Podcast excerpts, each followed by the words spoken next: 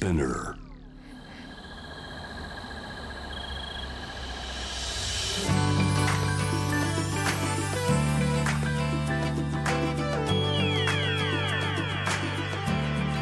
エネオス4 Hour Earth One by One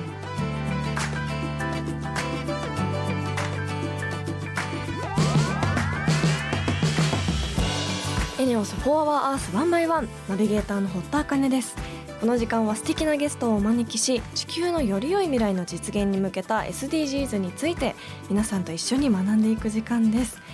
えー、2022年最後の放送になりました。今年1年振り返ると私はすごくインプットをした1年だったなと思います。あの中でも映画をすごい見に行ったりとかあとは美術館にもよく行った年だったなと思いましてなんか自分流の美術館の回り方がなんとなくあの確立できた年だったのかなと思うんですけどキュレーターの方の 組み立てた通りに回るのがすごい好きでちゃんと説明を読んでその年代ごとにその作家の作品を見るのもそうですしその同じ作家でもいろんなキュレーターさんによって全く見え方とかが違うなっていうのも気づいた年で展覧会としての美術館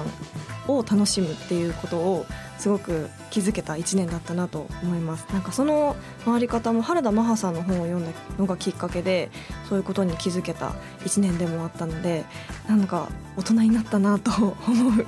年でもありました。来年も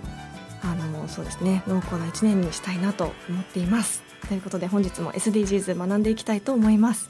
地球の未来を考えるこの番組はエネオスの提供でお送りします。エネオスは2040年までに自社で排出する CO2 の量をさまざまな取り組みからプラスマイナスゼロにするカーボンニュートラル企業を目指していて私たちの未来に不可欠な脱炭素循環型社会の実現に向けて具体的な取り組みをされているそうなのでそのあたりも番組で分かりやすく紹介していきたいと思います。そしてこの番組は JWAVE をキーステーションに FM ノースウェーブ ZIPFM FM802 クロス FM JFL5 曲をネットしてお送りします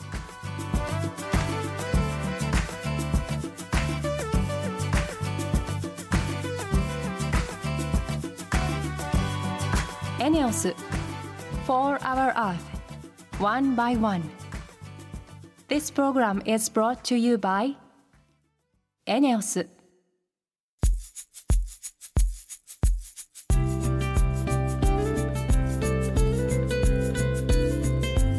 4 Hour Earth 1 by 1本日のトークテーマは目標12作る責任使う責任です。今回は規格外の野菜を使った食材シートがポイントだそうです。野菜もそうですけど規格外の食品とか商品をアップサイクルする取り組みこの番組でも今まで紹介してきましたが野菜を使った食材シート。食材シートってそもそも何なんでしょうか？ねあの食材になるシート食材からできたシートなのか。いやどんな取り組みなのかこの後ゲストの方に伺っていきたいと思います。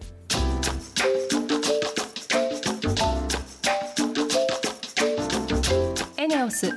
Hour Earth One by One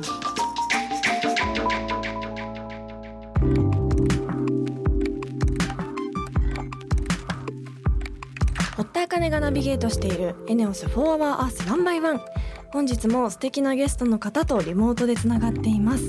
株式会社アイル代表相田圭介さんです。よろしくお願いします。よろしくお願いいたします。まずは簡単に相田さんのプロフィールをご紹介します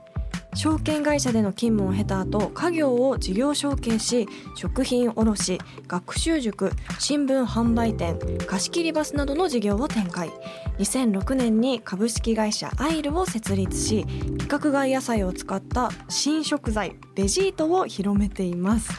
ということなんですがあの家業を継がれてからそこからいろいろな事業を展開されていってそして今はベジートっていうものをあの開発してやられてるということなんですがそもそもベジートってこれどういうものなんですか？あそうですね、えー、これはあの野菜をペーストにして乾燥させたシート食材です。まあ、これ新たなあのシート食材になります。はい、シート食材っていうとやっぱ聞き慣れないんですけど、はい、野菜をシート状にしたものっていうことですよね。はい、あの分かりやすく言うと、まあ、簡単に言うとですねあの海苔みたいなやつが、はい。えー海藻じゃなくて野菜でできてるってそういうイメージですね。えー、不思議。そもそもこれを開発するきっかけは何だったんですか？これはですね、あの実は私、あの家業を継ぐにあたって、えーまあ、この地でビジネスを展開していかないといけないというに、はいえーまあ、マーケティングをしたんですね、地域の。はい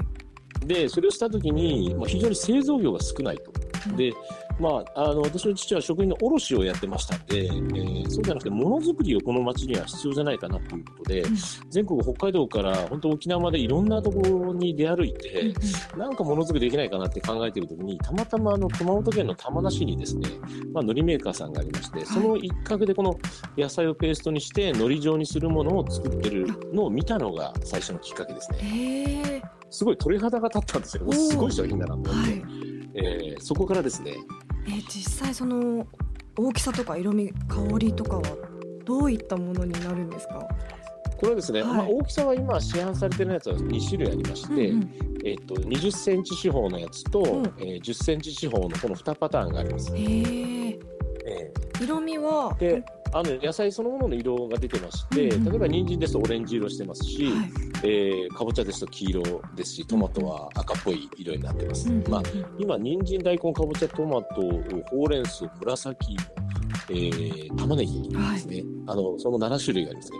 えーこんだけこの種類の野菜いろんな色味がある中でその野菜の実際の色をこのシートに出すってすごい難しかったんじゃないですか？あよくお分かりですね。あ。の実はこれそあのこの色をあの出すという技技術が非常に難しくて、はい。えーででなおかつ、まあ、我々の商品というのは基本的には賞味期限2年なんですけど、もうえー2年その色をそうなんですよ、うんうん。あの2年間ずっと持ち続けるっていうこともかなり難しい技術なんですけども、あのただもう普通ですと例えば着色料ですとか、えー保存料とかって入れるんですけどそういうのを一切入れずに色を変えないという技術は実は非常に隠れた技術なんです。どうやってるかは企業秘密ですか？そもちろんそうです。そうですよね はい普通やっぱそこ苦労された点ですか一番。そうですね、あのまあ、いろんなまあ苦労した点っていうやつあるんですが、うん。あのまあ、色も一つですね、うん。あの難しかった点の一つです。うん。やっぱりこの野菜のシートって言っても食べたくなる色ってすごく重要だと思うんですけど、はい。このシートの色にもこだわって作られたっていうことですもんね。そうですね。あの野菜そのものの色を出しなおかつなんて言いますかね食卓がカラフルになるよううなイんメージで、もっと言うとですね あの、まあ、子どもたちが嫌いな野菜もですねはい、食べてもらえるんで、うんうん。えーそこも意識してあの野菜の種類を選択しましたね。うん。確かに本当にあの写真拝見したんですけど本当に一気に食卓が華やかになるようなすごくカラフルな色だし本当に何よりその食品の中の食べ物の色がそのまま出ているのがすごいなと思うんですけどやっぱなかなかその普段料理する上でこれ使ったことないのでどうやって使おうかなって考えるのがすごい楽しくなりそうなものだなと思いました巻いてもいいですしその切って上からかけてもいいですし本当いろんな使い方ができそうですよね。あそうですね、うん。おおっしゃる通りあの、まあ、シート食材って、まあ、世界中にあるんですけども本当にあの巻くっていうのが一番原始的な食べ方なんでしょう。あーはいまあはい。いろんな使い方。うん、最近ですと結構あのキャラ弁とかに使っていただいたりとなるかほど。はい、そんな使い方もありますね、え確かに私の子供の頃はもうキャラ弁って言ったら海苔一択だったんですけど これはすごい色味もあって、ね、カラフルなお弁当が出来上がりそうですよね。お子さんよ喜びそう。えそうですね、うん。あの実はあの小さなお子さん持ってらっしゃるお母様方って子供さんが野菜を食べなくて困ってらっしゃるんですよね。はい。はい、うんうん。ですがうちの商品って結構その野菜の嫌な例えば人参ですとうん。生臭さですとか、うんうん。あのトマトのこうぐじゅっとする食感とか、はい。そういったものがなくなってるので、うんあの嫌いなお子さんでも食べちゃうんですよね、うん結構うん。うんすごいそれであのお母様方から喜ばれます。うん。えじゃあそのシート状にしていても野菜の栄養素とかってどうなるんですか？これ実はすごい凝縮されてるんですね。そのまま残ってます。ははあすい、で例えばあの食物繊維なんかあの、えー、と生の野菜と同じ量を食べるとですね、うあの人参ですと13倍ぐらい食物繊維が入ってます。うんうん。同じようなビタミンは、えー同じ量食べると7倍ぐらい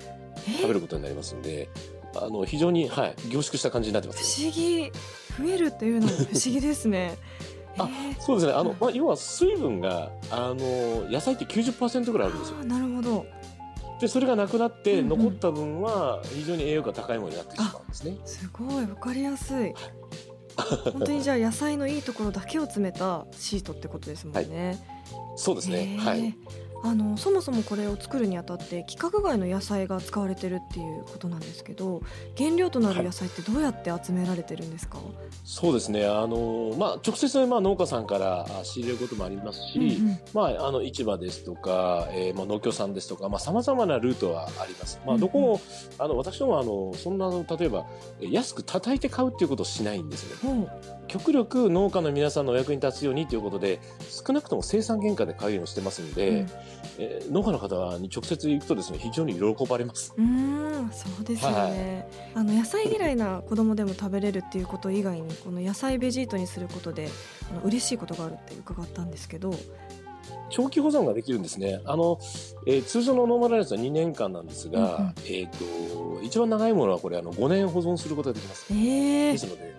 あの、まあ、よくあの、防災食とか、あの、そういったものとしても活用ができます、ね。なんか宇宙飛行士の人とか持っていきそうですよね。宇宙とかに持っていきそう。そうですね。はい、確かに、はい、それを使えると思います。あとなんかこう山登りの時とか、そうですね、うん、あの山登られる方は非常に便利便利って言われます。あ。のリュックにあの狭いところでもこれ薄いので収めることができて、うん、なかなかやっぱり野菜が取れないんですね。あの、防災食もそうですけど山登りもそうですけどなかなか野菜が取りづらい。確かに腐っちゃう、ね、そこでこれでと食べると。そうなんですよね。あのいやスペース取っちゃうのもありますよね、はい。それとしては非常に便利だってよく言われます。うん、本当に実際手にして食べてみたいなと思うんですけど。ああ、ぜひソーダさんの今後の目標について最後教えていただけますか？はい、あの弊社のベジートをですね国内だけでなく海外でも広めていこうというふうに考えてまして、うん、まあ、世界中のあのご家庭にですね少なくともワンパックあるようなそんな商品に育てていきたいというふうに考えてます。うん、はいね、本当に手にしてみたくなりますし皆さんもあのインスタグラムとか見ててすごくカラフルで見てるだけでも楽しかったのでぜひあのたくさんの方に見ていただきたいなと思います本日のゲストは株式会社アイル代表相田圭介さんでした。ありがとうございました。ありがとうございました。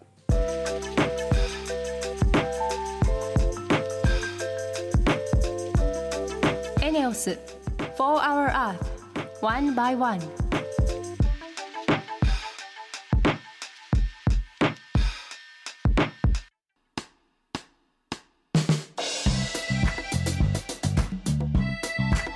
がナビゲートするエネオス4 Hour Earth 1 by 1ここからはエネオス SDGs ステーションのお時間です。現在地球温暖化について深掘りしていますが今月は地球温暖化とも深い関わりがある次世代型エネルギー水素をテーマにお送りしてきました。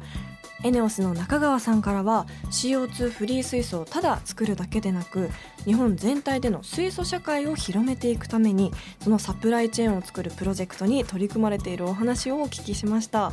そしてその活動についてワコーズのメンバー藤崎さんが取材をしてきてくれて北海道で大規模な調査が行われているっていうことも知ることができました。本当に夢物語じゃなくてあの水素社会がすぐそこまで迫ってきてるんだなと感じました。そしてリスナーの皆さんからもいろんなメッセージ頂いているので紹介していきたいと思います。まずは東京都のラジオネームひろさん。堀田茜さんはじめまして。こんにちは。水素の話でいいですか？昔の高校の科学の教科書に水素と二酸化炭素で電源になりうる燃料電池というものができるよと書かれていたのを思い出しました。結果化合物として水 H2O しか出てこずそれをまた電気分解すれば水素ができる？そんなことテスト用紙の裏面に書いたりしてたら先生に褒められました。昔の楽しい思い出を思い出させていただきありがとうございます。ということでありがとうございます。確かに昔教科書に書いてあったことが今では着実に実用化に向かってるっていうことですよね。あの以前このコーナーでも燃料電池自動車 FCV のお話がありましたよね。東京2020オリンピック・パラリンピックでも燃料電池自動車が約500台導入されて選手の送迎などで活躍したという話もありますしあの大きな催しというとあのインフラの整備が進んでいくので2025年の万博の頃にはもっとすごい未来ができているかもと想像するとそっちもすごいワクワクしますよね。ということでラジオネームヒロさんありがとうございました。続いて愛知県ラジオネームようこさんからのメールです。先日名古屋の藤前干潟の清掃活動を長年続けている方が干潟に流れ着く海洋プラスチックも元は陸のゴミ。皆さんが家の周りのゴミを掃除すれば海洋プラスチックゴミもなくなると話しているのを聞いてハッとしました。普段会社まで歩いている道にゴミが落ちていることがあります。これもこのままにしてはいけないと。これからは可能な限り拾おうと思いました。家の周りのゴミをなくすことが海のゴミがなくなることにつながるんですね。ということでありがとうございます。確かに家の近所のゴミを拾うことで海洋プラスチックゴミもなくなるっていう話。確かにそうですよね。海に流れ着いてるゴミだけじゃなくてやっぱりゴミを拾っていくことであの地球全体のゴミを減らすことにもつながりますし本当にその何気ない日常の瞬間でも目線が変わると日々の行動が変わるんだなと思います。皆さんもぜひ気になったら海にわざわざ行かなくてもあの日常で使う通学路とかあの通勤する道にゴミがあったりしたら拾えるそんな余裕が心の余裕が持てるといいですよね。ラジオネームようこさんメールありがとうございました。エネオス SDGs ステーションでは引き続き地球温暖化に関するさまざまな取り組みについて学んでいきたいと思います。皆さんもぜひメッセージでご参加ください。メールでメッセージを紹介した方には究極のエコ素材バナナペーパーでできた番組オリジナルのステッカーをプレゼントさせていただきます。SDGs の目標のカラーをあしらった可愛いステッカーになっています。現在鋭意制作中につき完成次第お送りいたします。メールは番組ホームページにあるメッセージトゥースタジオのバナーを押してメールフォームからお送りください。ステッカーご希望の方はメールに住所とお名前の記載をお忘れなく皆さんからのメッセージお待ちしています。エネオス4 Hour Earth One by 1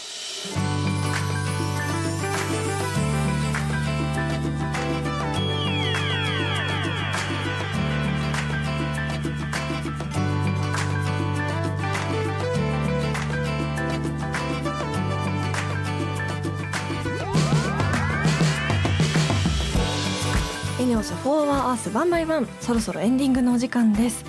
えー、今年最後の放送になりましたが今年1年本当にあのすごく濃かった1年だったなと思います。あのお仕事では海外ロケが復活したっていうのもあってあの私自身ロケで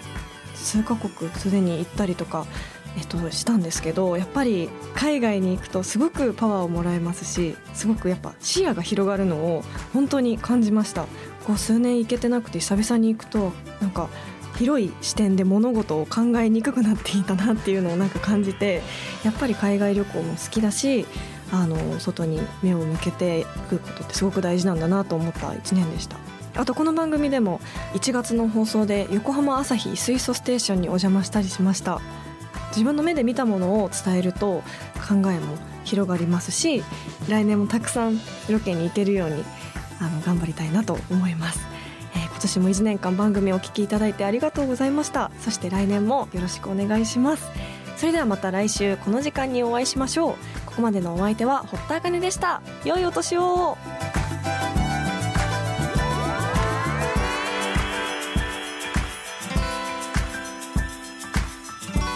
エネオス